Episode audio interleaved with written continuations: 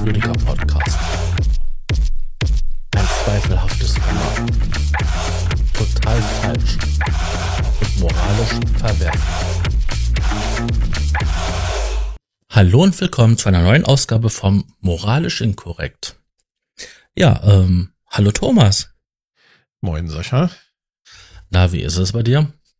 Herr Raumwelle, äh, schlechten Leuten geht's immer gut, sagt mein Schwager immer. Ich, ich habe nie verstanden, was er damit gemeint hat. Ob er damit sagen wollte, dass er ein schlechter Mensch ist, weil es ihm immer gut geht, oder?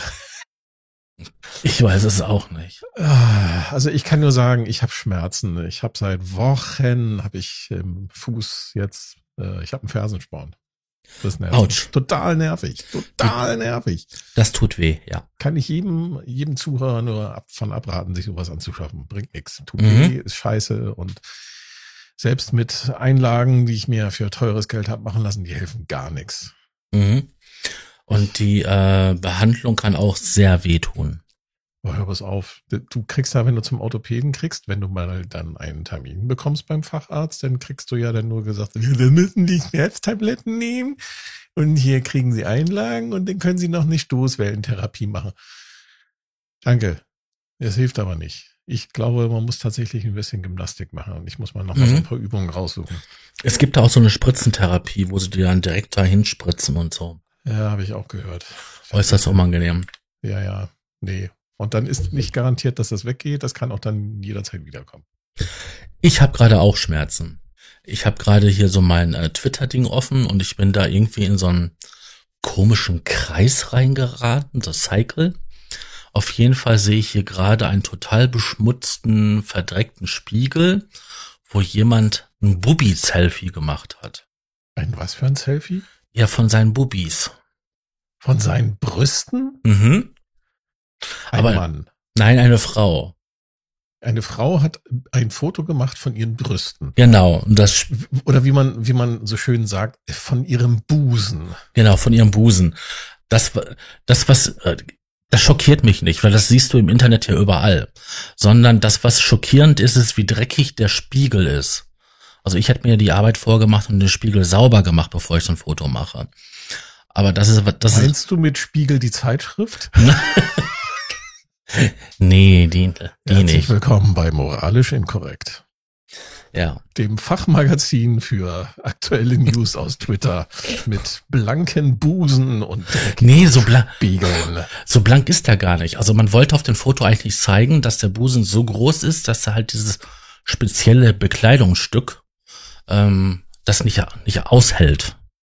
Den, die Brust. Die Größe, den gewaltigen Busen. Also ich kann mir gut vorstellen, wenn ich eine Frau wäre und ich hätte so gewaltige Brüste. Mhm. Ich glaube, dass das, das sind ja pro Stück mehrere Kilos. Ich kann mir gut vorstellen, dass wenn man, dass man da von dieser Schlepperei äh, tagtäglich durchaus ähm, Kreuzschmerzen kriegen kann. Also ich kann jede Frau verstehen, die sagt so, ich hätte gern ein bisschen kleineren oder einen viel, viel kleineren. Also ich habe in meinem Bekanntenkreis äh, damals ähm, jemanden gehabt, die hatte wirklich einen sehr großen Busen. Ich weiß gar nicht, wie groß der war, aber das war wirklich astronomisch groß. Und die hat damals dann halt ähm, eine Verkleinerung beantragt und hat diese auch bekommen und hatte danach viel weniger Probleme mit dem Rücken. Und ja. ich hatte mal eine Liebschaft, bei der weiß ich die Größe noch und das war Doppel F. Und ich kann dir nur sagen, das war so viel Brust, äh, da wusste ich nicht, was ich mit anfangen sollte. Also das war ich war wortwörtlich davon erschlagen und ähm, mir hat diese Frau eigentlich nur wirklich leid getan, weil die immer nur halt davon äh, gesprochen hat, welchen Rückenschmerzen sie hatte und ähm, welche Probleme das so im Alltag bringt. Ja, das ist, also so als Mann kann man sich das gar nicht so vorstellen, es sei denn, man äh, wird zur Frau. Äh, aber als Mann kann man sich das eigentlich gar nicht vorstellen, was für eine Quälerei da äh, die unsere unsere, ich sag mal, unsere, Geschlecht, unsere Geschlechtspartnerin da so äh, tagtäglich mit sich rumschleifen müssen, ne? wenn man große Brüste hat. Und ich kann nicht verstehen, wenn Frauen freiwillig sagen, hey, ich stopf mir da noch zehn Kissen extra rein, damit das nochmal extra groß wird. Okay, ich kann es schon verstehen. Das ist halt deren Schönheitsideal und äh, ja, keine Ahnung. Die Leute machen ja alles äh, mit sich. Oh ja. Ähm, wie kriegen wir denn jetzt die Überleitung zum, zu unserem Thema? Du hattest. Vom Fersensporn zu, zu, zur Hochsensibilität, darüber wollten wir nämlich eigentlich sprechen. Mhm. Also, Schmerzen. Ja, man könnte jetzt natürlich gut und gerne sagen, also weißt du was, Thomas, stell dich doch nicht so an. Das ist doch nur hier ein kleiner Fersensporn, hier ist so ein kleiner Auswuchs am, an deiner Fußsohle, wo die Nerven halt ein bisschen eingeklemmt werden. Da ist halt das Nervengewebe ein bisschen entzündet, stell dich nicht so an. Andere Leute haben viel schlimmere Schmerzen ne? oder äh, müssen hungern oder äh, äh, haben Long Covid oder sonst irgendwas und äh, das ist doch lächerlich. Ja, aber man muss, finde ich, auch immer so ein bisschen berücksichtigen. Es gibt halt Menschen, die können sowas halt wegstecken, den, den, die ertragen das halt. Es gibt aber noch eine andere Gruppe von Menschen, und das macht nach mehreren Studien, die es auf der, in den letzten, ich sag mal, in den letzten 25 Jahren gegeben hat, ungefähr 20 äh, Prozent der Weltbevölkerung aus. Das sind auch wahrscheinlich die gleiche Größe, die gleiche Anzahl, die auch Laktoseintoleranz haben. Es gibt ungefähr 20 Prozent der Weltbevölkerung sind oder haben eine hochsensible Persönlichkeit. Jetzt fragt man sich natürlich der eine, ah, das sind die Mimosen. Na, das ist so, das kenne ich so na, aus meiner, aus, aus von Hörensagen, was, was, was so über Menschen, die halt besonders empfindlich sind, gesprochen wird. Mhm. Na, Frauen reden ja auch über Männer äh, unter Umständen so, ach, der hat einen kleinen Schnupfen und er stellt sich an, als ob er gleich stirbt. Ja, vielleicht kann es sein, dass dieser Mann eine hochsensible Persönlichkeit hat. Und vielleicht ist für ihn halt die Temperatur von 38,5 halt sehr schwer zu ertragen, weil er halt viel empfindsamer ist und viel mehr spürt und fühlt und sieht und hört und schmeckt und riecht mit all seinen Sinnen. Und das bezieht sich auch auf seine Körperlichkeit ähm, als 80 Prozent der Rest der Weltbevölkerung. Ja, da ähm, gibt es, da gibt es ja so noch Unterschiede, also ähm, zwischen Mann und Frau. Also es gibt, es gibt, äh, lass uns doch mal von vorne, von vorne aufzäumen, das Thema. Also es gibt, ähm, es gibt einen Fragebogen, da gibt es verschiedene Fragebögen, also es, eigentlich gibt es da ganz viele. Aber es, ich habe äh, ich hab ein bisschen gegoogelt, habe da auf einer Webseite, können wir da äh, nachher noch verlinken, ähm, habe ich einen Fragebogen gefunden, da sind 14 Fragen. Nee, Quatsch, 20 Fragen, glaube ich. Ne? Also die du so. verlinkt hattest, der hat 27. Der hat 27 Fragen sogar. Mensch, sieh mal eine an. Hab ich nicht aufgepasst. Also, wenn man diese 27 Fragen halt mal durchgeht und wenn man mindestens 14 dieser Fragen, die nur mit Ja oder Nein zu beantworten sind, äh, mit Ja beantwortet, dann hat man zu ist man zu so und so viel prozentiger, mit so und so viel prozentiger Sicherheit ähm, hat man halt eine hochsensible Persönlichkeit. Auch das ist natürlich wie bei allen Geschichten eher als Spektrum anzusehen. Der eine ist empfindlicher als der andere. Ja. Und wenn man, wir gehen jetzt nicht die ganzen Fragen durch, aber wenn man für sich selber halt ähm, das für sich rausgefunden hat, dass man so jemand ist, eine hochsensible Persönlichkeit hat, dann kann man schon äh, durch so einen Test halt auch ähm, das vielleicht nochmal, ich sag mal, ähm, ja, für sich selber bestätigen, elovieren. Du kannst es für dich selber bestätigen und du, du hast das quasi als, ja, wie heißt denn das? Es gibt einen Begriff dafür wenn du was wissenschaftlich bestätigst durch, äh, durch einen Test. Ja, du hast es quantisiert? Nee. Ja, ist auch egal. Spielt keine Rolle. Also man kann das halt anhand dieses Tests, der äh, ähm, von einer, ich glaube, eine Psychologin war das, Die hat das, äh, die hat diesen Test halt in, den letzten 20 Jahren, in den letzten 25 Jahren entwickelt und immer weiter verfeinert. Und das ist ein ziemlich guter Anhaltspunkt. Das hast du mir vorhin, vor unserer Sendung noch erzählt, beziehungsweise geschrieben, dass wenn man das mit Borderline äh, Symptomatik vergleicht, das ähnlich aussieht. Das interessiert mich jetzt mal. Du findest bei der ähm, Fragestellung von diesen ähm, 27 Fragen manche Sachen halt wieder, die auch bei der Borderline-Symptomatik, also Diagnostik auch eine Rolle spielen. Mhm. Also ähm, fühlen sie sich halt über, überwältigt durch starke Sinneseindrücke zum Beispiel. Das, das ist so. Also ich meine, Sinneseindrücke kann ja alles Mögliche sein, ähm, was man halt dann als, als am Körper widerfährt.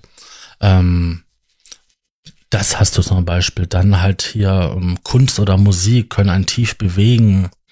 Laute Geräusche, ähm, Menschenmengen ähm, verunsichern ein.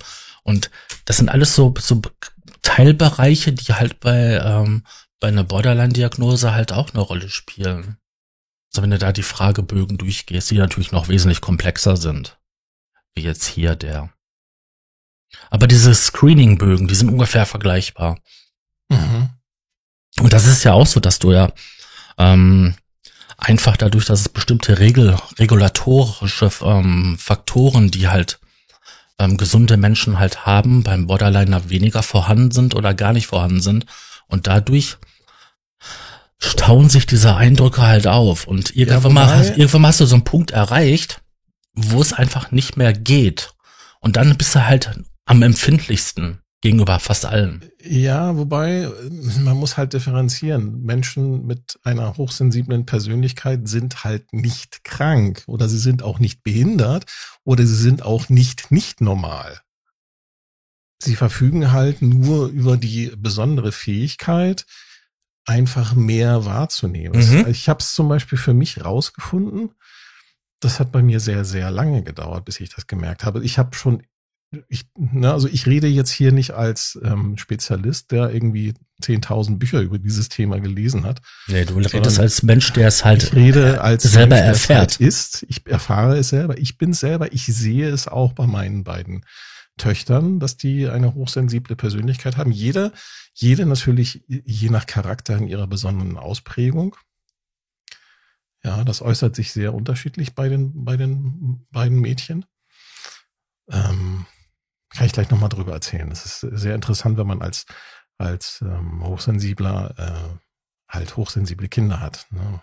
Das ist nochmal ein, ist noch mal ein Gesonderthema, da können wir gleich nochmal drauf eingehen.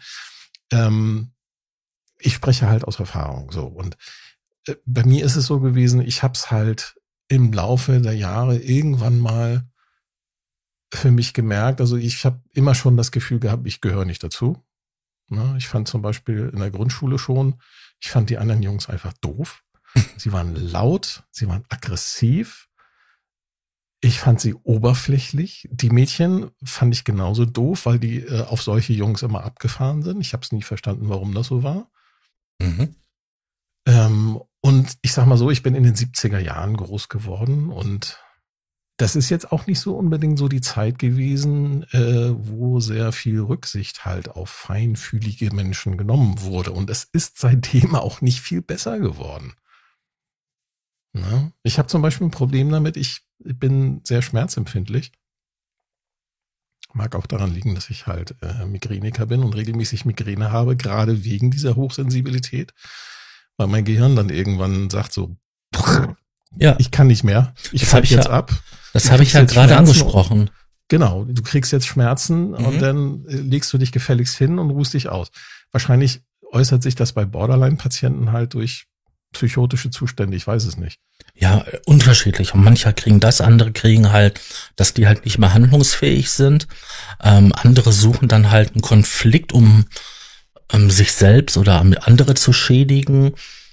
Ähm, da gibt es ja verschiedenste Sachen, aber auf jeden Fall ist es so, dass es irgendwann mal einen Punkt gibt, wo es einfach zu viel ist und dann muss irgendwohin dieses zu viel entladen werden. Mhm. Ja, das, das ist oft dann halt gegen sich selbst gerichtet, dass man halt ähm, sich selber schädigt oder sich selber verletzt. Das kann man ja auf verschiedene Art und Weise machen, also nicht nur körperlich, sondern auch Indem man halt Menschen, die einem wichtig sind, vergrault oder sonst was.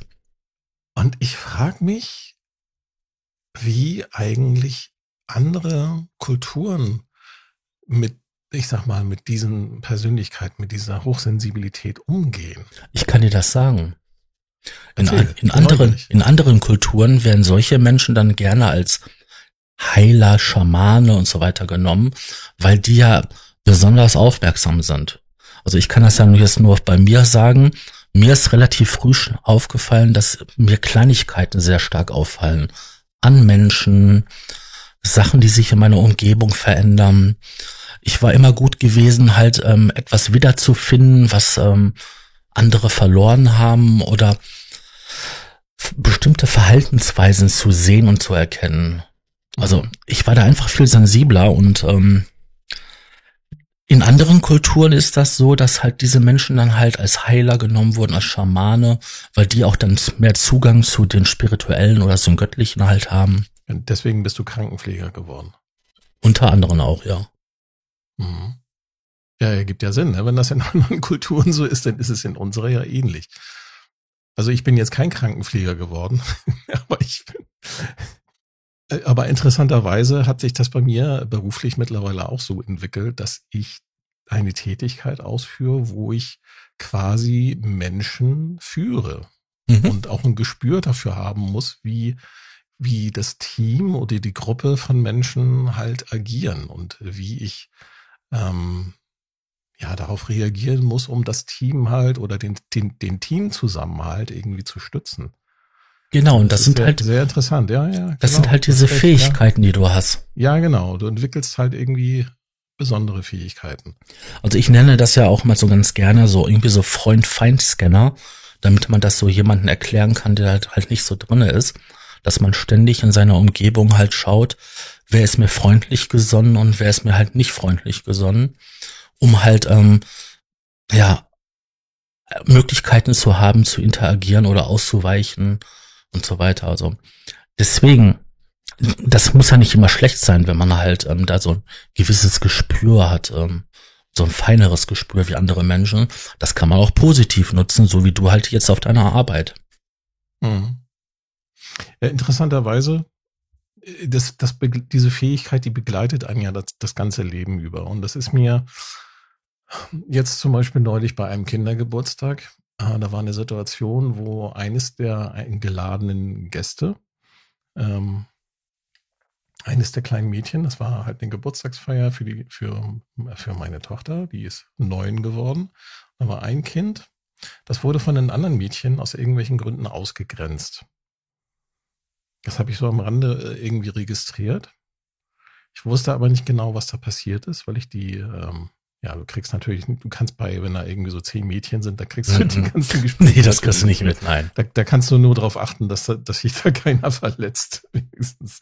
So, aber ich habe das halt irgendwie registriert, dass es, dass irgendwas mit ihr war, weil sie da, weil sie da von der Gruppe irgendwie ausgegrenzt wurde. Und dann, ähm, ja, plötzlich meinte sie, ja, ähm, es wäre schon spät und sie muss jetzt gehen. Also, hä? Was ist denn da los?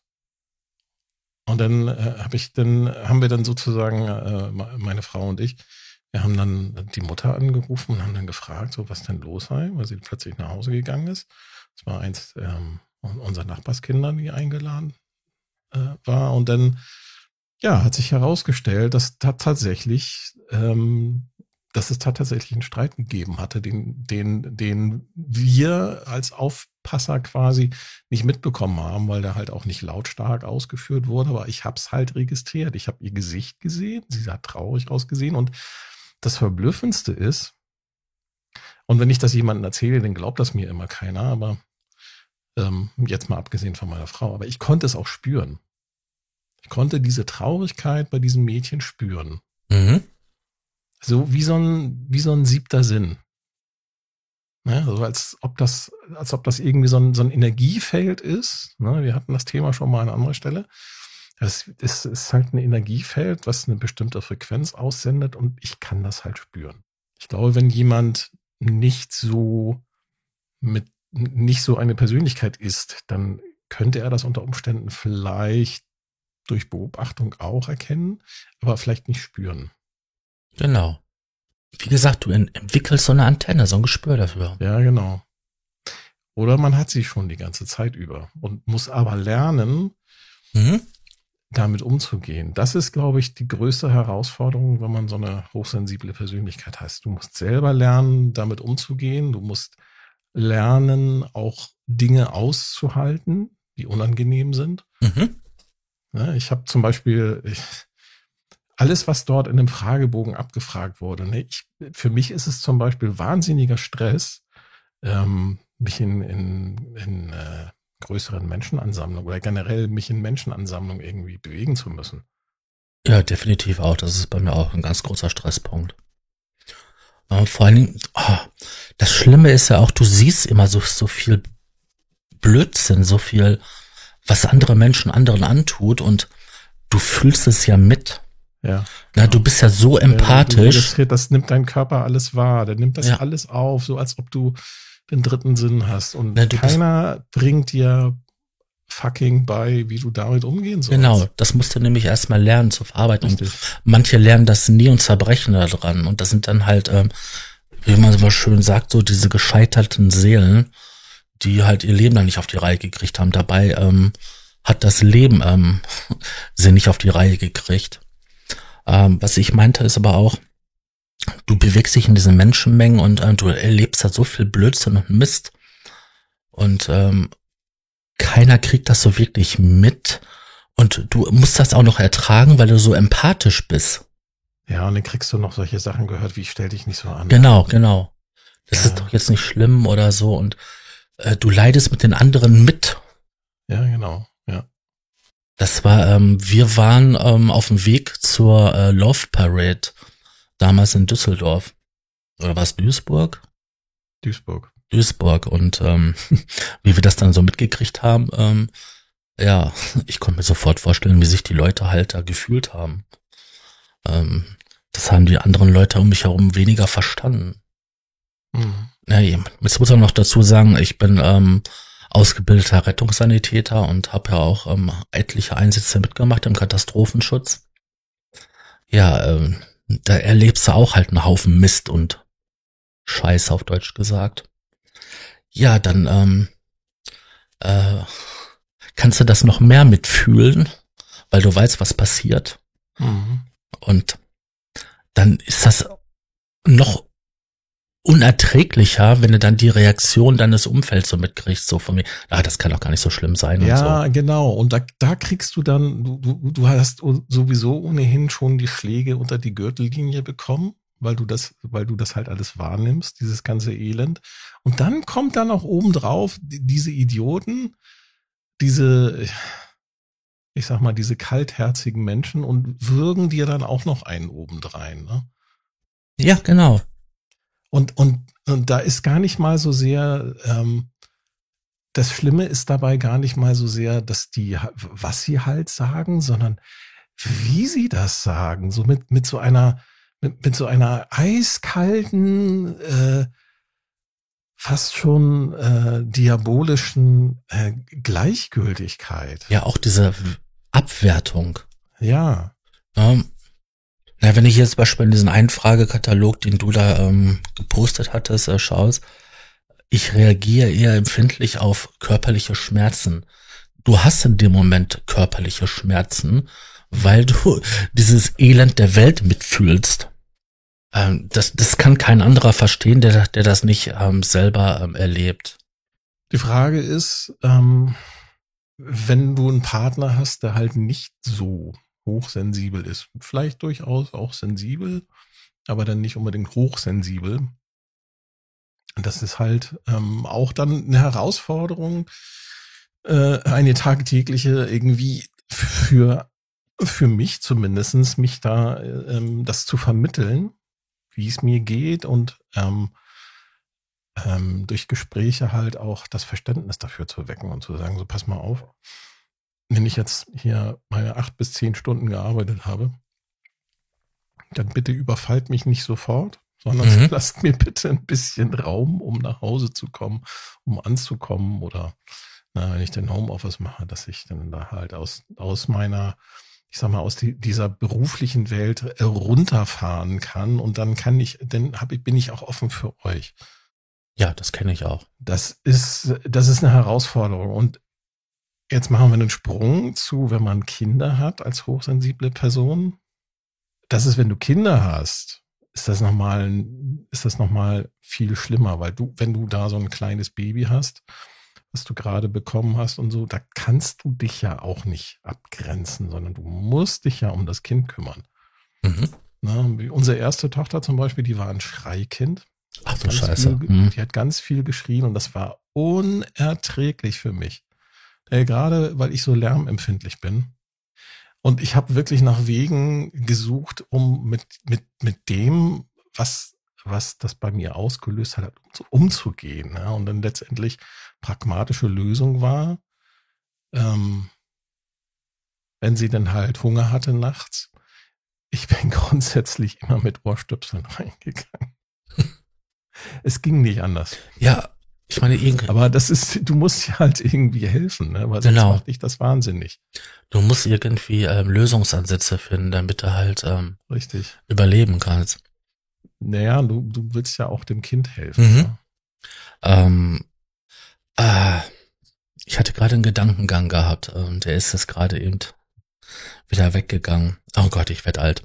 Nee, meine Eltern, die mussten sich aber auch interessanterweise nach der Arbeit mal irgendwie so Viertelstunde, 20 Minuten mal kurz lang machen oder ähm, mal so aufs Sofa pflegeln und haben gar nichts gemacht.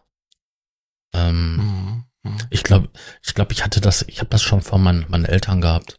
Ja, meine Frau, die, die kann das, ich weiß nicht, wie sie das schafft, aber die, die irgendwie hat sie nicht das Bedürfnis. Wenn die nach Hause kommt, die, äh, da wird sofort dann, geht los hier, die ist sofort irgendwie auf volle Touren. Ich weiß nicht, wo sie die Power hernimmt. ich kann das nicht. Ich muss mich erstmal hinsetzen und dann so, gib mir ein bisschen Luft. Nee, das konnten meine Eltern komischerweise nur im Urlaub. nee. Ansonsten, wenn die jeder. kann das auch nicht im Urlaub. Ansonsten, wenn die, wenn die von der Arbeit gekommen sind, also ähm, dann ähm, ja, haben die sich mal kurz lang gemacht und äh, ja, ich habe das im Endeffekt dann halt auch gemacht, weil ja sowieso nichts passiert ist und meine Schwester hat das dann auch. Dann waren da irgendwie so 20 Minuten und dann dann ging halt der normale ähm, Alltag zu Hause weiter. Ja, ja. Also was ich was ich halt interessant finde, dass dieses Thema Hochsensibilität, das hat sich aber, ich sag mal, in den letzten ja, 20, 25 Jahren hat sich das durchaus schon entwickelt. Es ist eine Sensibilität dafür entstanden, weil halt äh, durch das Internet dieses Thema halt sich auch entsprechend verbreitet hat und sich auch die Betroffenen, sag ich mal, mhm. besser vernetzen konnten. Ne? Das ist eigentlich ne, ist, ist durchaus, denke ich mal, eine gute Sache. Und es gibt jetzt halt auch wesentlich mehr Bücher über dieses Thema und auch Studien darüber. Ja, der Vorteil ist auch einfach, dass du halt durch das Internet, diese Interaktivität, ähm, die äh, so Screening-Test viel schneller äh, greifbar hast. Ja, habe ich dies, habe ich das und so weiter. Und ähm, du kannst hochkomplexe Aufgaben machen, Tests machen, du kannst aber auch ziemlich einfacher machen und dann einfach mal gucken, mhm. ist meine Vermutung, ähm, geht das schon irgendwie in diese Richtung? Und was ich auch super, super wichtig finde, ist, dass du einfach so viele Gleichgesinnte findest. Ähm, egal ob Facebook, andere Foren, andere Plattformen. Es gibt so viele ähm, Möglichkeiten, Gleichgesinnte zu finden. Und ähm, wenn ich dann die Vermutung habe, ähm, dass ich mich da austauschen kann, und das bringt einen so viel ähm, Benefit zurück, weil wenn du nicht weißt, was mit dir nicht stimmt und du hast die Vermutung, dass irgendwas ist, kann es wirklich Seelenbalsam sein, wenn du weißt, das Kind hat einen Namen und das ist das und das und ich muss so und so mit mir umgehen, damit es mir besser geht. Richtig, ja. Also es soll ja nicht heißen, dass es einfach von vornherein damit schlecht geht, aber es gibt ja immer wieder diese Punkte, wo man halt, wenn man nicht weiß, wie man auf, wie man sich auf sich achten soll, da sind wir beim Thema Selbstachtsamkeit. Mhm. Ähm, dass es halt dann immer wieder zu viel wird oder dass man halt dann ja einfach scheiße reagiert dem Umfeld gegenüber, weil es so viel ist und weil man halt mhm. krampfhaft versucht aus diesen aus dieser Situation herauszukommen. Ja, also du bist bist immer man man ist eigentlich ständig nah an der, an der Überforderung. Ne? Genau. Und da muss man das, wirklich, das muss man sich, wie du schon sagst, da muss man achtsam für sein, mhm. man muss auf sich selber achten und ähm, ja, aber auch gegenüber seinen Mitmenschen. Und da haben wir auch wieder diesen, diesen Punkt, der wirklich, der auch so ähnlich ist beim Borderline. Ne? Dadurch, dass du dich halt nicht runterregulieren kannst von der Anspannung her, bist du halt auch immer an so einem Punkt, der kurz davor ist, dass es zu viel ist. Und du musst einfach wirklich lernen, äh, da gibt's verschiedene Techniken für, wie du dich herunterregulieren kannst auf einer, sagen wir mal, gesunden Art und Weise, ohne dass du halt irgendwie merkwürdige ähm, Verhaltensweisen oder Techniken zurückgreifen musst. Aber warum wird sowas, warum hat sowas keinen Platz? ich kann dir genau sagen. In, in einer Schule mhm. oder im Kindergarten, warum wird das dort nicht angeboten? Das verstehe ich nicht. Das müsste eigentlich selbstverständlich sein. Erzähl. Weil das in unserer Gesellschaft, die absolut auf Leistung getrimmt ist, eine Schwäche ist und ähm, Schwächen. Und das ist der entscheidende Unterschied zwischen die, unseren sogenannten aufgeklärten, modernen, äh, mo moderner Zivilisation, hahaha, ha, ha, und Naturvölkern. Mhm. Also bei uns ist das einfach eine Schwäche, ne? also weil du, weil du dann ja nicht richtig funktionierst. Es ist keine Schwäche, es ist eine, es ist eine, das ist eine Gabe, würde ich sagen. Ne? Ja, wenn du es richtig nutzt, ist es sogar, sogar eine, eine Stärke, eine Stärke, was Starkes. Es ist auf jeden Fall eine Stärke. Und ähm, wie gesagt, also ich konnte daraus viel, also das muss man erstmal lernen, viel Positives rausziehen. Ja. So wie du halt lernen musstest, ja, ich dass du halt als, als Führungspersönlichkeit gut funktionierst, weil du naja, halt sagen wir mal so, der Weg war ja von, äh, dass ich viele Jahre lang sehr depressiv gewesen bin, auch wegen der Hochsensibilität. Und du, ich musste mich erstmal aus diesen, aus dieser, De von dieser Depression befreien mhm. und ähm, erkennen, dass ich in Wirklichkeit ähm, ich bin nicht anders als andere. Ich bin einfach nur, ich habe halt einfach nur diese, diese, diese, dieses, ähm, diese, diese Hochsensibilität. Ne? Und erst in, ich sag mal, in, seit den letzten paar Jahren, ich kann es nicht genau benennen, vielleicht auch erst seitdem ich meine Kinder habe, ich weiß es nicht. Da, die haben mir sicherlich da auch, haben da sicherlich auch ihren Beitrag dazu geleistet, dass ich da bewusst damit umgehe. Ähm, aber erst in den letzten paar Jahren habe ich entdeckt, dass halt tatsächlich auch für mich als, äh, wie, du, wie, wie hast du es genannt? Ja, so eine Freund-Feind, also für mich, wenn ich es versuche, anderen zu erklären, Freund-Feind-Erkennung habe. Ja, genau. Und, und das einfach auch für mich einzusetzen, ne? diese Gabe für mich einzusetzen und, und zu positiv zu nutzen und, mhm. äh, und daraus halt sozusagen mein, mein, auch mein Selbstvertrauen und mein, ähm, ja, meine, meine Zufriedenheit und alles andere. Ja, Kraft. Halt daraus, ja, genau, die, die Kraft daraus zu schöpfen. Ja, und das nicht als Belastung zu, zu sehen. Genau, das, das ist nämlich. Kann, kann nämlich sehr belastend sein. Genau, das ist nämlich auch dann nämlich der Punkt. Wenn du nämlich es nämlich als Belastung siehst, weil es auch belastend ist, wie du gerade gesagt hast, aber du, wenn du es so negativ bewertest, kommst du oft in so eine Spirale rein, warum bin ich so, warum bin ich nicht wie die anderen und zack, hast du deine Depression. Mhm. Ja, das sehe ich, ich meine, zum Beispiel bei meiner, bei meiner großen Tochter, die ist, die ist momentan an dem Punkt, wo sie für sich festgestellt hat, ich bin irgendwie komisch. Sag ich, wieso bist du komisch? Ja, sie mag sich halt selber nicht, so mhm. wie sie ist, und sie findet sich halt merkwürdig im Vergleich mit anderen Kindern. Und das ist, glaube ich, dass, äh, dass sie für sich entdeckt hat, dass sie halt hochsensibel ist. Und ich habe ihr das gesagt, aber das ist ein Prozess. Du kannst das, mhm. sie, sie hat es zwar mit dem Intellekt verstanden, aber ich ja. glaube, so wirklich verstanden hat sie es noch nicht. Ich hoffe, dass das noch kommt bei ihr. Dann ist das, ist in der Pubertät. Dann ist das ein Teenager. So alles doof. Ich wollte gerade sagen, sie ist ein Teenager, sie ist in der Pubertät. Ja. Du bist ähm, Elternteil.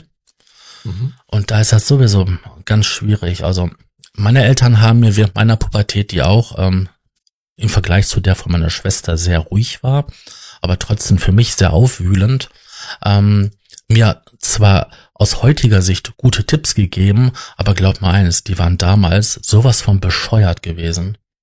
Mhm. Aber so als heute als Erwachsener haben die Hand und Fuß. Aber ich habe es damals nicht so gesehen, sondern. Ja, das ist genau der Punkt. Ne? Das ist genau der Punkt. Du kannst zwar ganz viel versuchen, äh, aber jeder Mensch, groß oder klein, es ist ein Prozess und muss es für sich selber rausfinden. Ne?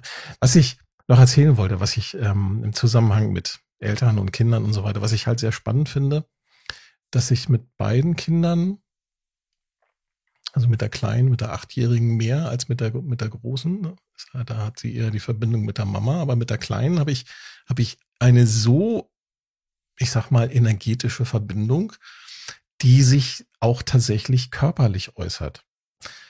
Als ich sie, ich habe sie als Baby, habe ich sie immer, ähm, hat sie von mir immer die, die letzte Flasche vom Schlafengehen mhm. bekommen. Und es ist jedes Mal dasselbe gewesen. Sobald sie die Flasche leer getrunken hatte, sind ihr die Augen zugefallen und sie ist eingeschlafen. Und ich habe das selber gespürt, diese Müdigkeit, die über sie gekommen ist. Ich habe das körperlich gespürt, bei mir selber auch. Und sobald ich sie dann in ihr Bettchen gelegt hatte und dann rausgegangen bin, war diese Müdigkeit wieder weg. Mhm. Aber das war wie so eine bleierne Müdigkeit, die sich auf mein Gehirn gelegt hatte. Das war, faszinierend, das zu beobachten. Und das ist heute immer noch so. Also ich kann genau spüren, wie es der Kleinen geht. Wenn sie dann sich irgendwie mit ihren Freundinnen gestritten hat und du fragst sie dann, ne, wie man das halt so kennt von Frauen, was ist denn los? Antwort, nichts. Ja, gut. Hm. Aha, alles klar. Es ist irgendwas. Ja, dieses Nichts. Ich sehe das und ich kann es spüren. Ja. Ich spüre deine Traurigkeit. Du hast was.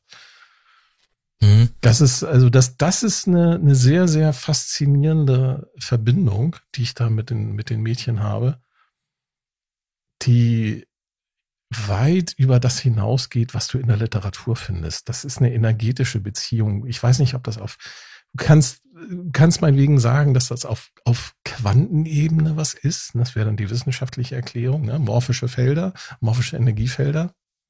Kannst aber auch sagen, dass es eine Verbindung ist auf spiritueller Ebene und weit ins Feinstoffliche hineingeht. Ne, aus ja. der körperlichen, aus der Körperlichkeit hinaus in, in, in das geistig, geistige, seelische. Mhm. Dass sich da einfach die Seelen berühren. Ja, genau. Ja. ja. Dass das irgendwie auch vielleicht miteinander verwoben ist, wer weiß.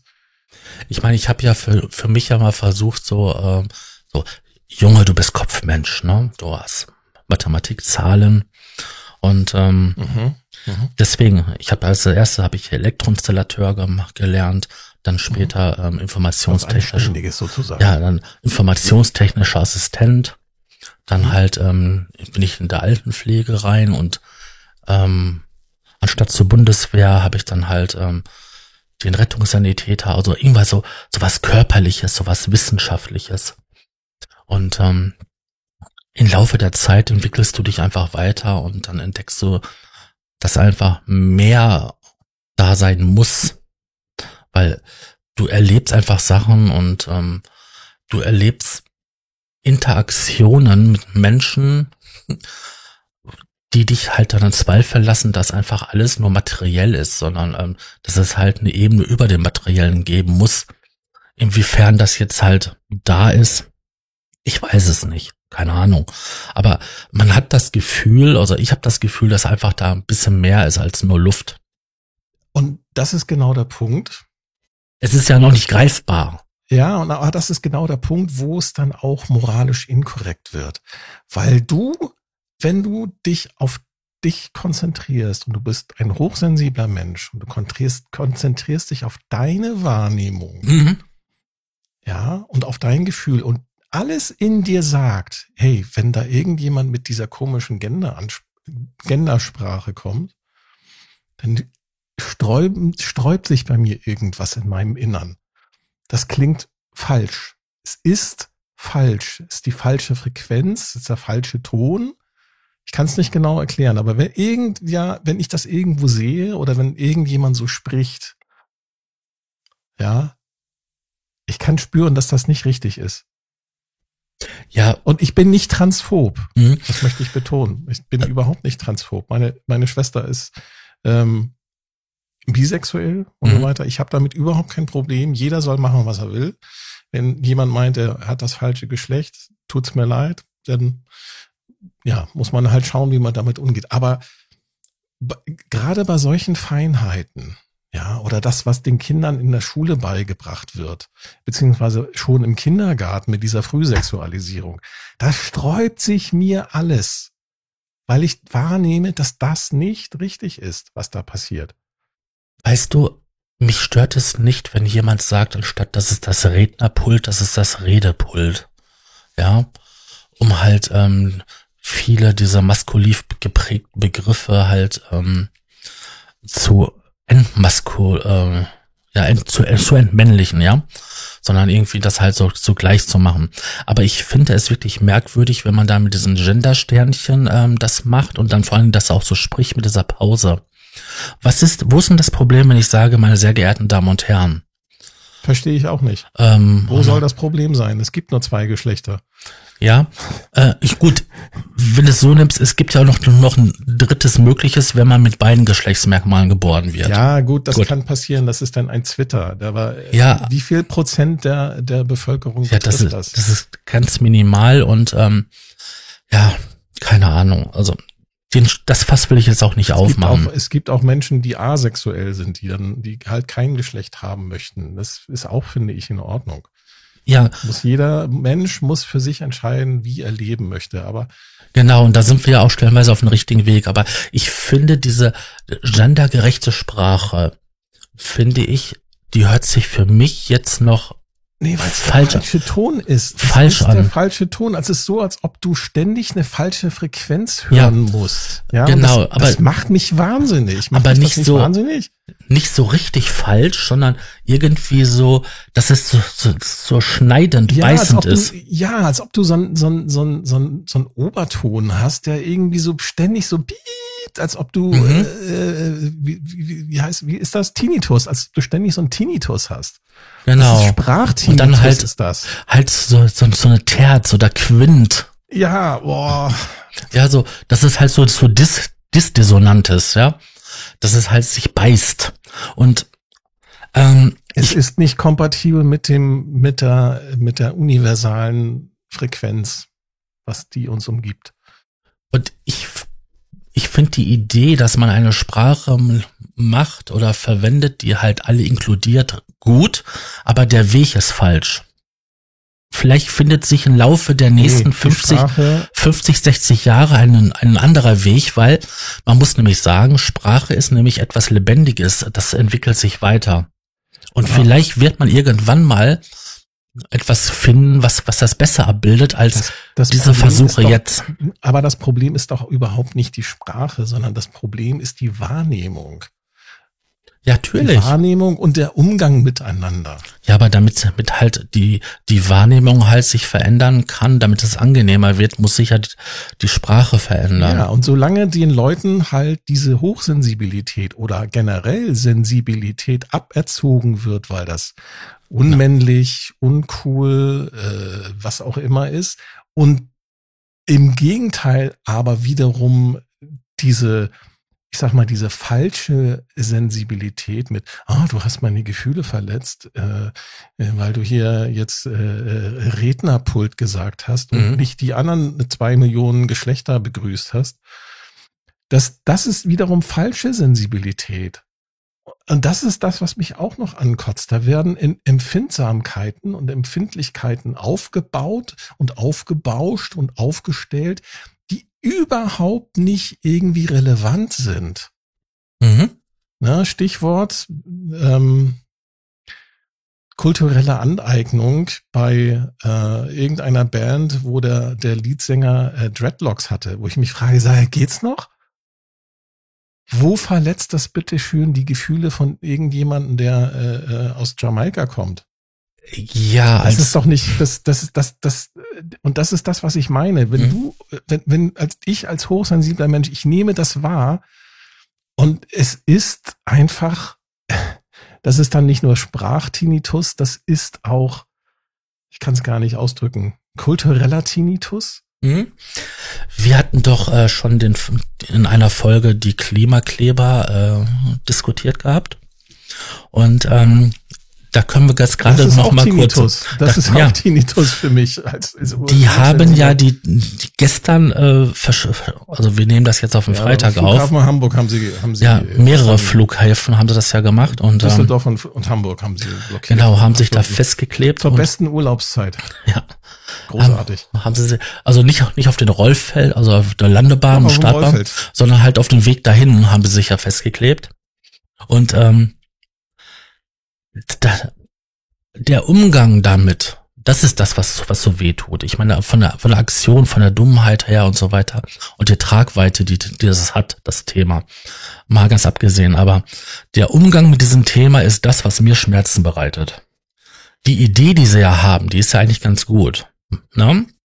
Nur die Mittel und Methoden, wie sie so umsetzen. Auch die Idee dahinter ist nicht gut. Ja, es geht ja darum, darauf aufmerksam zu machen, dass wir jetzt Weil was ändern müssen. Die Idee ist schon Tinnitus. ja, aber es geht doch darum, aufmerksam zu machen, dass wir was nehmen müssen, weil wenn wir jetzt nichts ändern, wir sind die letzte Generation, die was ändern müssen, gehen wir auf eine Klimakatastrophe. Ja, das ist deren Intention und das ist ja. das, was sie glauben. Aber das hat den, das hat den, den, den ich, okay, wir schweifen jetzt thematisch an. Ja, genau. Aber es hat den, es, es, es hat, das Ganze hat was mit Glauben zu tun. Richtig. Sie glauben daran und es wird in den Stand einer Religion gehoben und ist nichts weiter als Ideologie. Es ist genau. nicht wissenschaftlich basiert. Und das ist der Punkt, der halt den Schmerz bei mir verursacht.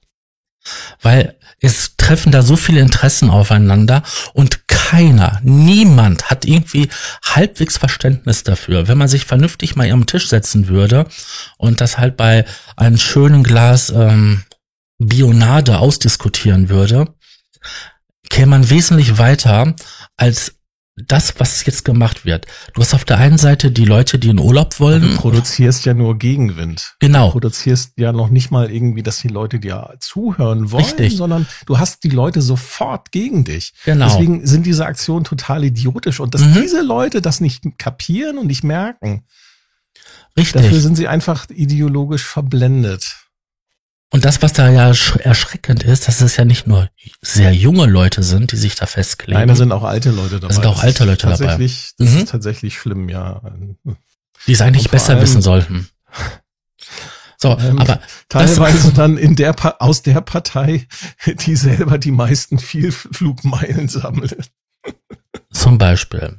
Aber siehst du, das, das sind dann alles so Punkte, Ach. Punkte, die bei mir wirklich Schmerzen verursachen, wenn ich drüber nachdenke. Also jetzt nicht halt nur bildlich gesprochen, sondern auch tatsächlich, weil ich einfach diese Tragweite von denen, was die da machen, einfach nicht ertragen kann. So, und wir gehen, jetzt, lass uns noch mal einen Schritt weiter gehen. Ich will dir sagen, dass ich die letzten drei Jahre absolut unerträglich fand. Es war ja, es war vor der Corona-Zeit, war ja schon da das, das mit, schon, das war, mit den ganzen, war auch schon, war auch schon unerträglich. Mit den ganzen Impfleuten, vor allen Dingen, wo dann halt das mit den ähm, Windpocken, ähm, der Impfzwang kam, was die Leute sich da aufgeregt haben. Ich meine, darüber habe ich schon oft genug berichtet. Das, war, das waren Masern. Masern, Masern. Ähm, darüber habe ich an verschiedensten Stellen schon oft genug berichtet, ähm, dass die Leute halt ähm, Impf Reaktionen als Impfkomplikation oder Impfschaden verkauft haben. Dann kam die Corona-Zeit, wo das Diskutieren im Internet in keinster Weise mehr funktioniert hat. Nee, das war vorher schon schlimm, aber das da, ja, da wurde es dann halt nochmal richtig, das, genau. das war, das, das war auch, ja. Das, das war der Punkt gewesen, wo ich gesagt habe, ich höre jetzt auf. Eigentlich, seit Twitter ist, äh, oder auf Twitter ist eigentlich seitdem nur noch Krieg. Genau. Aber mal so richtig, Krieg der Worte. Und auf Facebook ist es auch nicht viel besser. Das ist durch die Übernahme von Elon Musk nicht besser geworden. Das ist immer noch. Ah, doch. Und Facebook braucht, ich habe hab schon seit Jahr, Jahrzehnten kein Facebook mehr. Also auf Twitter ist halt mehr Porn mittlerweile und das macht das alles etwas erträglicher, wenn du zwischendurch mal. Auf Twitter ist mehr Porn? Ja, auf Twitter ist jetzt mehr Porn.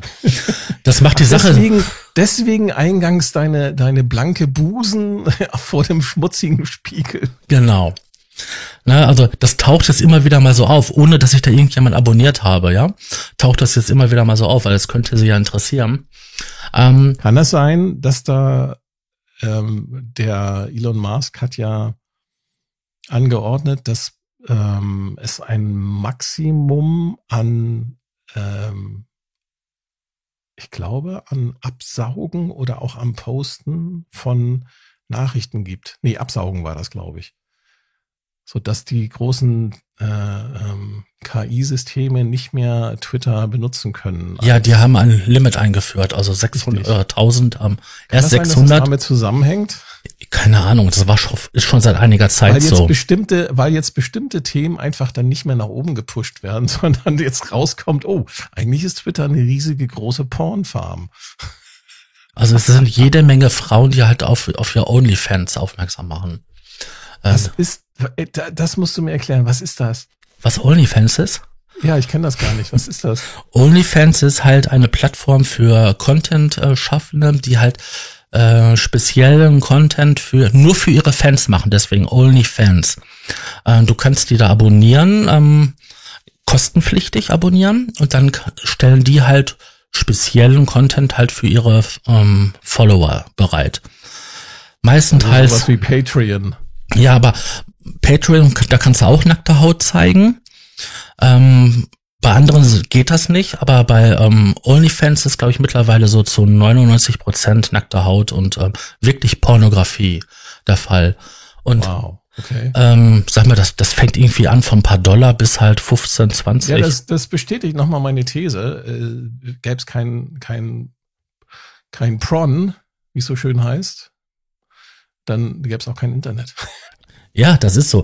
Äh, ohne, ohne Porn gäbe es auch kein VHS, ne? Weil Betamax war besser wie VHS. Also, ich weiß. Ich also von denen. Ne? Oder Video 2000. Wir hatten, mein, mein Vater hatte damals Video 2000 gekauft. Ja, das war super. Aber jetzt noch mal zurück. Ähm, in Twitter äh, ist Porn mehr geworden. Ähm, seit der Übernahme von Musk und ähm, da, da nee, gibt's auch nicht mehr das, nicht das mehr die. Ich nicht. Ich glaube nicht, dass das mehr geworden ist. Weil die Regeln sich verändert haben. Vorher war die das Regeln so gewesen. haben sich ja. verändert und es ist sichtbar geworden. Genau. Vorher bist du mit irgendwelcher Propagandascheiße zugeschissen worden. Mhm. Ja, durch die ganzen äh, Bots, die da, er hat ja, was hat er gesagt? 45 Prozent Bots. Mhm. Ne? Und die, jetzt sind die Bots sind alle ausgesperrt. Jetzt erst merkt man, wofür die Leute das wirklich nutzen. Für Werbung für ihre OnlyFans-Account. Ja, für, für Werbung für ihre Brüste. Genau. Und alles, was unterhalb der Brüste ist. Ja, genau. Genau. Jetzt wissen wir, Twitter kann man eigentlich vergessen als Plattform. Oder zumindest. Ich benutze es mittlerweile nur noch als Werbung für unseren Podcast oder Podcast-Projekte. Und hilft Und es? Stellenweise ja, also es spült schon. Ähm, Vielleicht musst du mehr Brüste zeigen. ja. Das freut bestimmt hier NRW Vision, die freuen sich bestimmt darüber. ähm, die freuen sich sowieso über diese, diese Folge, glaube ich. Die ist so politisch inkorrekt. Äh, moralisch inkorrekt. Garantiert. Ähm, jetzt, wo wir in den heiteren Teil übergegangen sind. Der heitere Teil, Hochsensibilität, kann auch lustig sein, weil man über Sachen lacht, über die andere genau. äh, nicht halt lustig finden. Ja, also für mich zum Beispiel Hochsensibilität, was halt, ähm, ich kann halt spüren, wenn ich in den Raum reingehe, ich spüre sofort, ey, was geht denn hier ab? Ich ähm, stehe meistenteils eher auf wie meine Freundin. Und wenn meine Freundin halt ähm, zu mir kommt, dann und, ins Wohnzimmer oder so, und äh, oder in der Küche, wenn ich da einen Kaffee trinke und irgend, irgendwas Dummes ist vorher passiert oder so, die merkt das sofort. Ich meine, sie ist nämlich auch so jemand, der so sensibel ist. Und mhm. ähm, ich merke das bei ihr auch, wenn sie dann schlecht geschlafen hat oder die hat am Abend noch eine schlechte Nachricht gekriegt, weil ich gehe manchmal eher ins Bett wie sie. Und ähm, jetzt zur Zeit steht bei ihrem Besuch ähm, bei ihren Eltern an und weil ihre Schwester äh, ihre ähm, eine Taufe ausrichtet für ihre ähm, Nichte. Und ähm, das belastet sie sehr alles. Und da merke ich einfach, wenn vorher halt ziemlich viel Interaktion mit der Familie war, äh, das, das ist, diese belastende ist im Raum drinnen. Mhm. Also wenn sie da reinkommt, da trägt sie quasi so eine Dunstwolke um sich herum, wo diese gesamte ähm, Negativität, das Belastende einfach da, da ist. Und Das, das merke ich, das spüre ich. Das sind, das fängt beim Blick an, das wie, wie sie atmet, ähm, selbst wie sich das Empfinden der Luft anfühlt. Ich kann es nicht anders beschreiben. Also man merkt quasi wie so eine Elektrisierung der Luft. Mhm. Ja, und deswegen, ich kann verstehen, was du meinst. Du kommst da in so einen Raum rein und du merkst sofort, da ist, da ist irgendetwas. Du weißt zwar nicht was, aber da ist etwas. Achtung, Vorsicht. Naja, und vor allem, du merkst halt auch, ähm, meistens jedenfalls, ähm, ob jemand halt ehrlich ist, ne? Mhm. Oder nicht? Ja, das merkst du auch. Und eigentlich müssten alle Polizisten hochsensibel sein, sind sie aber nicht. nein, das sind sie nicht, nein. Manchmal sind sie, sind sie es nur, weil, weil sie es ähm, sein können. Ja, aber es wird halt auch, äh, wir haben ja schon festgestellt, es ist halt nicht es ist halt, es wird halt gerne als unmännlich angesehen, wenn man äh, mhm. irgendwie sensibel ist oder Sensibilität. Das fängt doch damit an, dass man ja hört, ne? Indianer kennen keinen Schmerz. Ja, ja, genau, genau. Richtig. Ja, ja. Bist du ein Mädchen oder bist du ein Junge? Ja.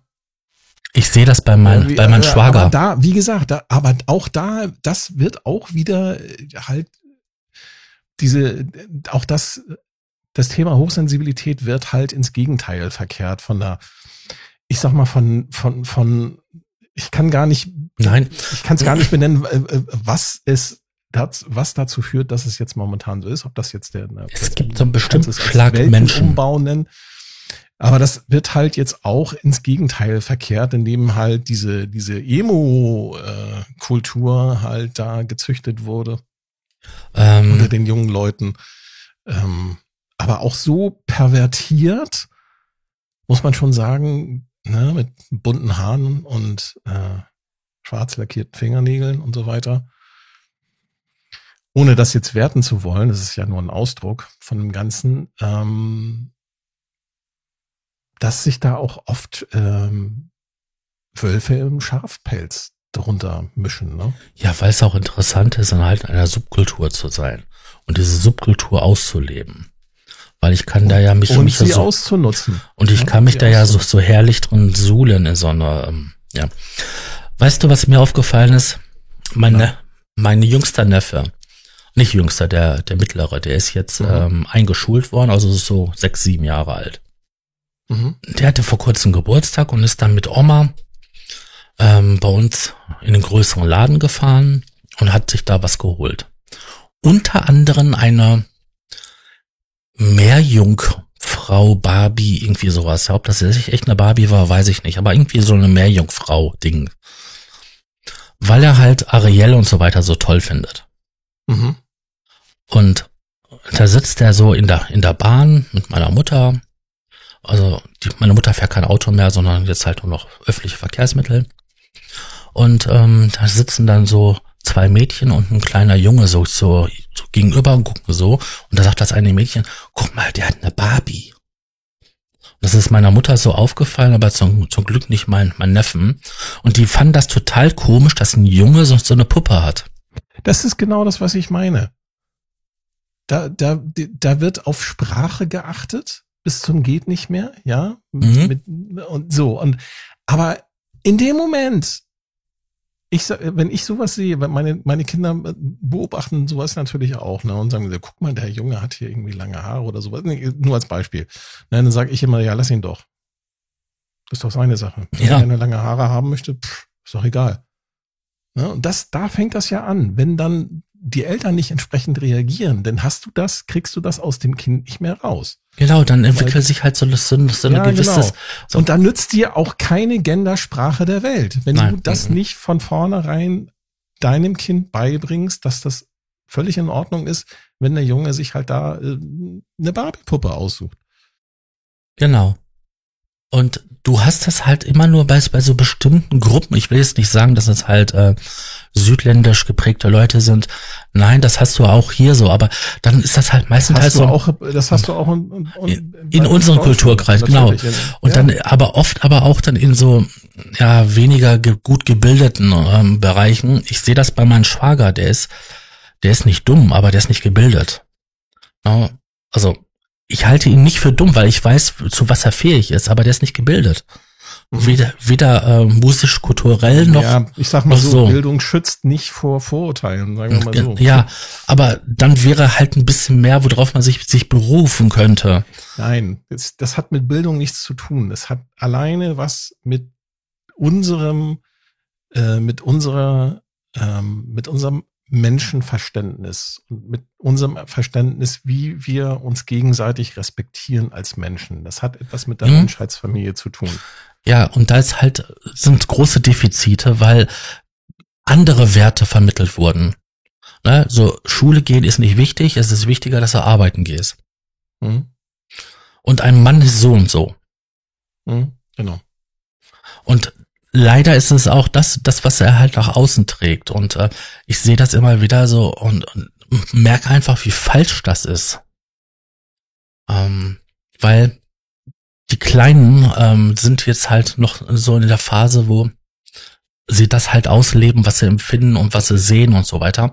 Und weil man sich als Mann ja so nicht verhält, genau, ähm, werden sie da immer wieder wieder gedrosselt und Richtig. Das ist nämlich der Punkt, wo halt dann diese Prägung stattfindet und dann du halt und diese, diese uns, unsensiblen Vollidioten absolut, kriegst. Absolut. Und da hast du dann aber auch wieder die Pervertierung vom aktuellen System.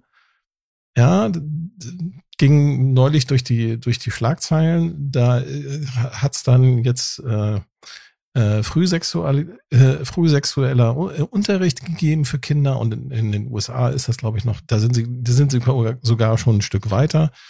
Da werden nämlich in den Kitas äh, Drag Queens äh, werden da aufmarschiert und bringen den Kindern was bei.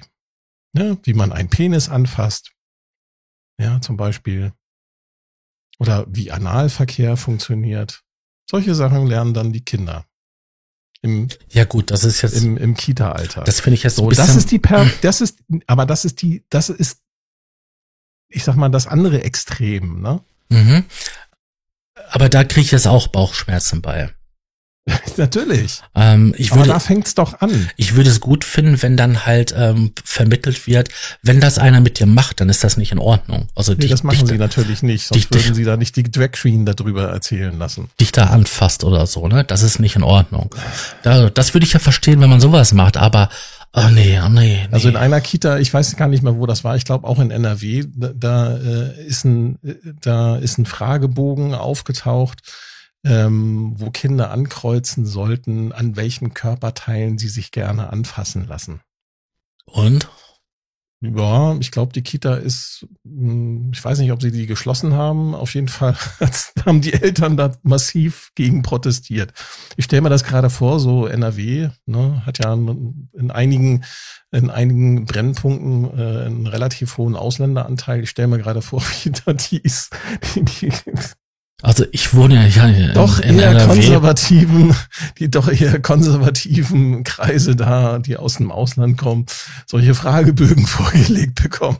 Ich wohne in NRW und ähm, lebe ja auch in einer Großstadt hier in Dortmund, wo auch ein sehr großer Teil ist. Und ich wohne jetzt nicht nicht in der, in der auf der Südseite, sondern halt am Rand der der Nordseite und habe sehr sehr. Du wohnst auf dem Land. Ja, ich wohne zwar auf dem Land, aber halt halt in Dortmund. Ne, ich wohne am Rand von Dortmund, halt sehr ländlich. Und habe trotzdem hier in der Siedlung einen sehr hohen Außenanteil an, an, an Aussiedler, ähm, Spätaussiedler, ähm, Flüchtlinge, ähm, Eingewanderte. Und ähm, ich kann mir gut vorstellen, dass das da ähm, nicht besonders gut ankommt, wenn da so ein Fragebogen umgehen würde. Weil ich krieg das ja mit, ähm, wie da die Sozialisation ist und vor allen Dingen, wie auch da das Empfinden ist. Mhm. Das ist stellenweise sehr konservativ. Und, oder in Gelsenkirchen, wo wirklich in manchen Stadtteilen fast die Hälfte ähm, Ausländer ist oder ausländerstammig ist. Ja, das würde spaßig werden. Ja. Ja, genau. Hier. Skandal. Ich hab's gefunden müssen wir nochmal noch mal referenten und nochmal überprüfen, ob das äh, auch auf, auf einer, von einer anderen Quelle kommt. Ich habe es jetzt hier in einer Quelle gefunden. Skandal, Kita verteilt Anfasstabelle für Kinder. Wer darf mich anfassen, berühren? Ne, schmusen, kitzeln, Penis, Scheide berühren, Mama, Papa, Schwester, Bruder, Oma, Opa, Tante, Onkel, Erzieher, Freunde. Äh, ach, mit Adresse. Ne? Eine Caritas Kindertagesstätte. Die Kita Sonnenblume in Burscheid. Kann man auf der Internetseite abrufen. Ein 37-seitiges Dokument. Ja. Autsch. Genau. Das habe ich auch gedacht, als ich das, das erste Mal davon erfahren habe.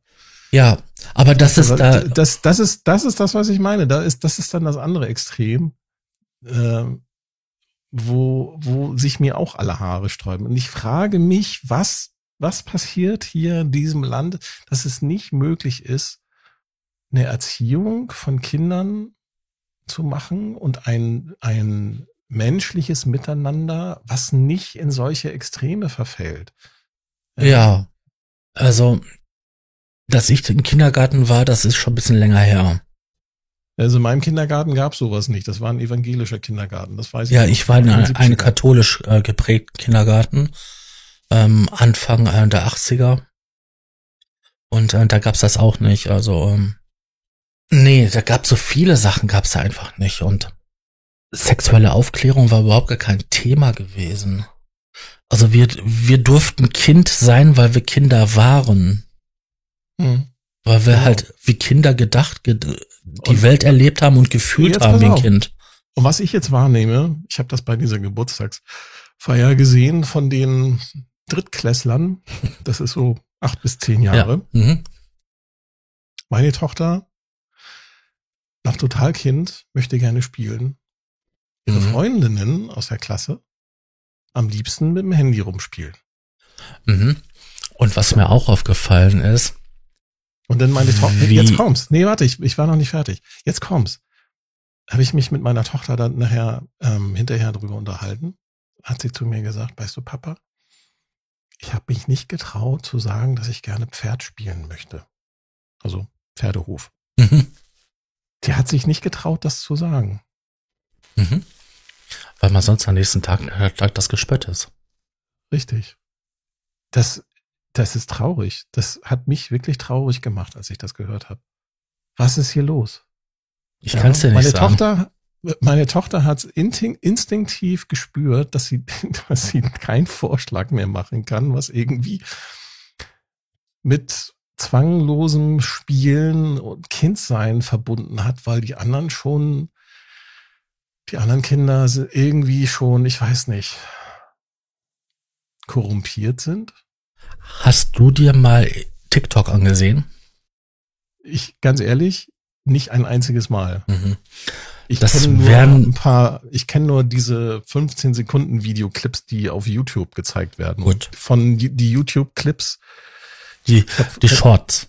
Die Shots, genau, genau, Die sind so süchtig machend bis zum mhm. nicht mehr. Ich habe mich selber schon dabei ertappt, wie ich da äh, eine Dreiviertelstunde lang mit diesem, diesem Quatsch, wirklich Quatsch angeschaut habe. Genau. Das saugt dich so rein. Und ich glaube, bei TikTok ist das noch viel schlimmer. Genau. Und der Algorithmus ist super.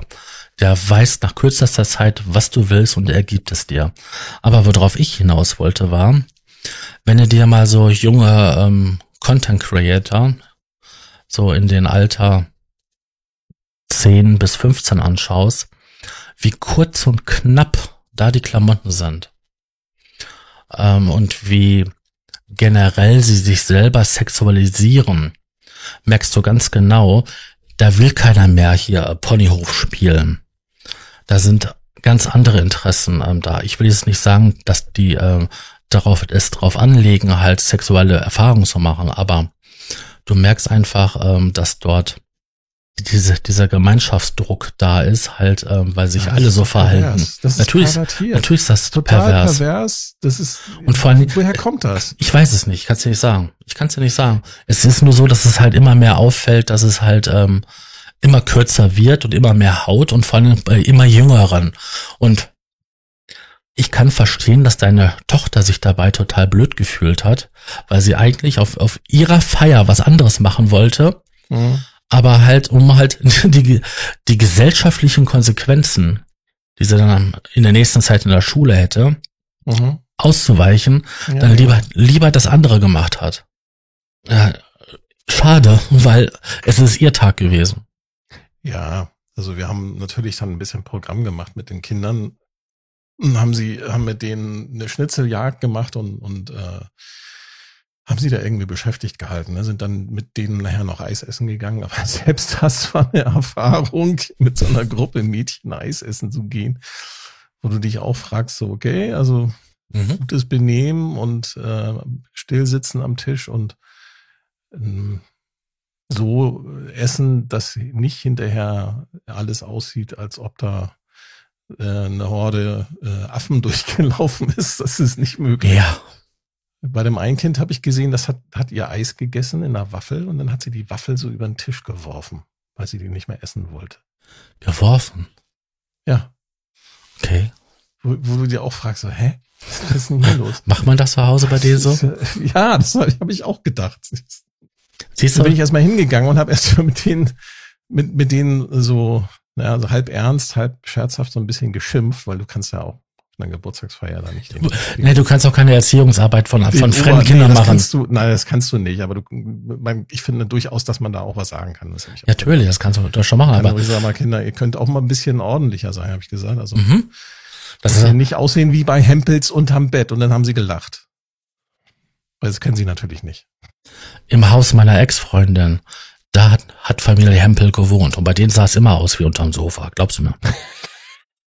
Du kennst die Hempels, ja. Yeah. Ich kenne die Familie Hempel. Du kennst nicht nur jemanden, der mit Klaus Kinski zusammen gewohnt hat, du kennst sogar die Hempels. Genau. Großartig. Mhm. Ich wusste, du bist, bist was Besonderes. Ach ja. Ja, ich glaube, wir könnten noch viel mehr über dieses Thema reden. Ja, aber Hochsensibilität, wie geht man selber damit um? Welche Stärken hat man? Ne? Harmonieverständnis. Manche Bedürfnis, auch als, Bedürfnis. Ja, manche, manche legen das ja als Harmonie. Du bist ja harmoniesüchtig, oder? So, nee, ich habe nur gerne meine Ruhe. Genau, das ist es nämlich. Wenn nämlich alle harmonisch miteinander umgehen, hat man seine Ruhe. Richtig. Emotional seine Ruhe, lautstärkemäßig seine Ruhe und es ist nicht so viel los. Ja, genau. Also keine Hektik. Das andere, das andere, was man als hochsensibler Mensch hat, das ist ja in gewisser Weise Fluch und Segen zugleich. Eigentlich zwei Sachen. Du hast einen Gerechtigkeitssinn. Äh, ja. Und, und extremst ausgeprägt. Also das Ehrlichkeit. Ich, Ehrlichkeit. Mh, das sehe ich nämlich bei meiner Freundin. Die ist jemand, der auf Ehrlichkeit und ähm, auf Gerechtigkeit super viel Wert legt. Also mir ist das so für mich gar nicht so bewusst, aber bei ihr fällt mir das extremst auf. Ja, und dann hat man natürlich noch als besondere Charaktereigenschaft, das ist die Tiefgründigkeit. Mhm.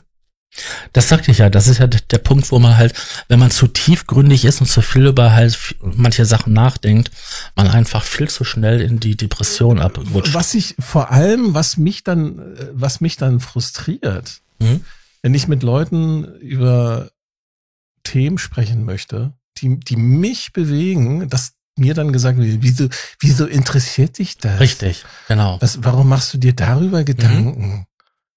So, hallo, weil uns das alle was angeht. Was tust du ja. dir diesen Weltschmerz an? Habe ich ja, zu hören genau, genau. Habe ich zu hören gekriegt. Boah, wenn ich diesen Spruch höre, dann sehe ich es auch so, ja, herzlichen Dank. Ja, du siehst Danke fürs Gespräch. Du siehst manchmal so Sachen, die einfach so total aus dem Ruder laufen und du machst dir da Gedanken darüber, dass es eigentlich anders laufen müsste, damit Richtig. es halt auf dieser genau. Welt irgendwie angenehmer ist. Und dann kriegst du zu hören, ja, du musst dir diesen Weltschmerz nicht antun. Und du denkst dir so, genau. Du hast es nicht verstanden. Ja, genau. Du hast mich nicht verstanden. Ja, Weltschmerz. ja, ja genau. Ja, und dann ist es halt auch schwierig natürlich mit diesen ganzen Fähigkeiten. Wie gesagt, die sind, können sowohl, kann man, das hat halt auch so eine, wie alles im Leben, eine positive, das ist aber auch negativ. Es ist natürlich auch schwer, da Freunde zu finden und auch Freundschaften zu pflegen. Ne? Ich habe zum Beispiel jahrelang ähm, eine Freundschaft gepflegt ähm, mit, mit einem, äh, ähm, ja, mit, mit halt einem langjährigen Freund wir sind zusammen halt trinken gegangen, haben Frauen kennengelernt und so weiter. Und bis ich irgendwann mal gemerkt habe, hm, der interessiert sich gar nicht für mich. Der interessiert sich nur für mich selber. Äh, für, nur für sich selber. Mhm. Und wenn wir miteinander sprechen, erzählt er auch meistens immer nur von sich. Ah, okay. Ja, und spiegelt sich quasi, wenn er mich dann zum Beispiel gefragt hat, so wie es mir geht, dann kam sofort dann immer von seiner Seite aus irgendeine Geschichte und es ging eigentlich im Grunde genommen immer nur um seine Geschichten. Nebenbei hat er mir, also glaube ich, mindestens zwei oder drei Frauen ausgespannt. okay, ich nehme es sportlich. Das mussten die Frauen damals auch selber wissen. Wenn sie dann lieber auf ihn abgefahren sind, statt auf mich, dann ist deren Pech. Definitiv. Also Freundschaften zu pflegen, finde ich äußerst schwierig und kompliziert. Mhm. Weil ich nicht immer so die Kraft habe, um mich halt ähm, mit den Menschen zu beschäftigen. Nicht, dass mir das nicht wert wäre oder mir der Mensch das nicht wert ist, sondern mir fehlt einfach die Kraft. Und wenn ich dann halt ähm, ihren Weltschmerz ähm, zu hören bekomme, der dann zu meinem Weltschmerz wird, mhm. weil mir diese Person wichtig ist, kann mir das auf Dauer einfach zu viel werden. Mhm. Und es gibt irgendwie, warum auch immer, Leute, die haben ständig Drama. Bei denen ist immer irgendetwas. Also wenn ich jetzt äh, ich hatte mal so eine Freundin. Ich kann zum Beispiel monatelang ähm, mit jemand nichts zu tun gehabt haben und wenn er mich fragt, was gibt es Neues, dann kann ich das in so drei, vier Sätze ähm, abarbeiten, was sich bei mir verändert hat. Mhm. Bei anderen Leuten, die können das nach zwei, drei Tagen und die brauchen wesentlich länger und viel mehr dafür, weil in den drei, vier Tagen, bei denen so viel passiert ist, bei mir passiert einfach nichts.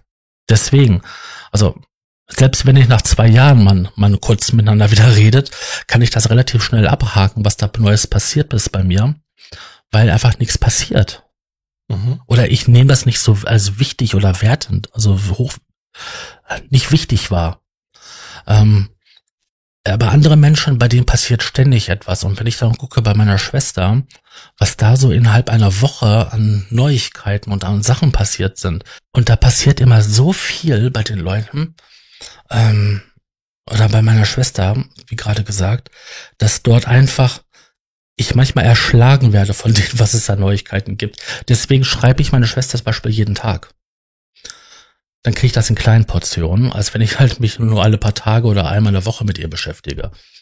Ähm, bei meiner Mutter muss ich das übrigens auch machen, weil komischerweise passiert da auch so viel. Meine Mutter kann jeden Tag mit mir über eine Stunde telefonieren, ohne dass es langweilig wird.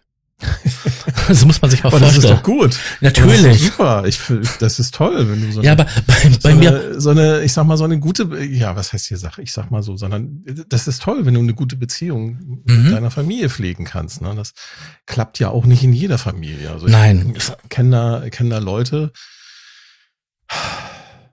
Ja. Bei meiner Freundin zum Beispiel, da ist das halt sehr kompliziert. Mhm. Und ähm, sie sagt auch immer, ne, dass du immer so, so lange telefonieren und so viel reden kannst mit denen. Da, da, da hat sie kein Verständnis für, weil sie es nicht kennt. Ja, aber worauf ich hinaus wollte ist, bei mir passiert nichts und bei dem passiert immer voll viel. Und ähm, da denke ich immer so, hm, das soll ja nicht sein, dass, dass mich das ja nicht interessiert, wenn ich jetzt mit Freunden oder Bekannten mal, mal kommuniziere. Aber wenn die mich fragen, ja, was gibt's Neues, dann hm, ja, äh, nichts, weil äh, sich nichts verändert hat alles beim Alten. Mm, ja, und deswegen, das sind so viele kleine Baustellen, wo ich halt immer wieder merke, ähm, Freundschaften sind echt schwierig für mich aufrechtzuerhalten. Ganz schwierig. Ich habe hier auf der Webseite hochsensibilität-netzwerk.com, die können wir nochmal benennen. Mhm. Jedem, der jetzt hier aufmerksam zugehört hat, bis hierher, wir reden ja schon seit anderthalb Stunden, ähm, nochmal wärmstens ans Herz legen, da einfach mal zu, ein bisschen zu stöbern, wenn man sich für das Thema interessiert oder vielleicht selber.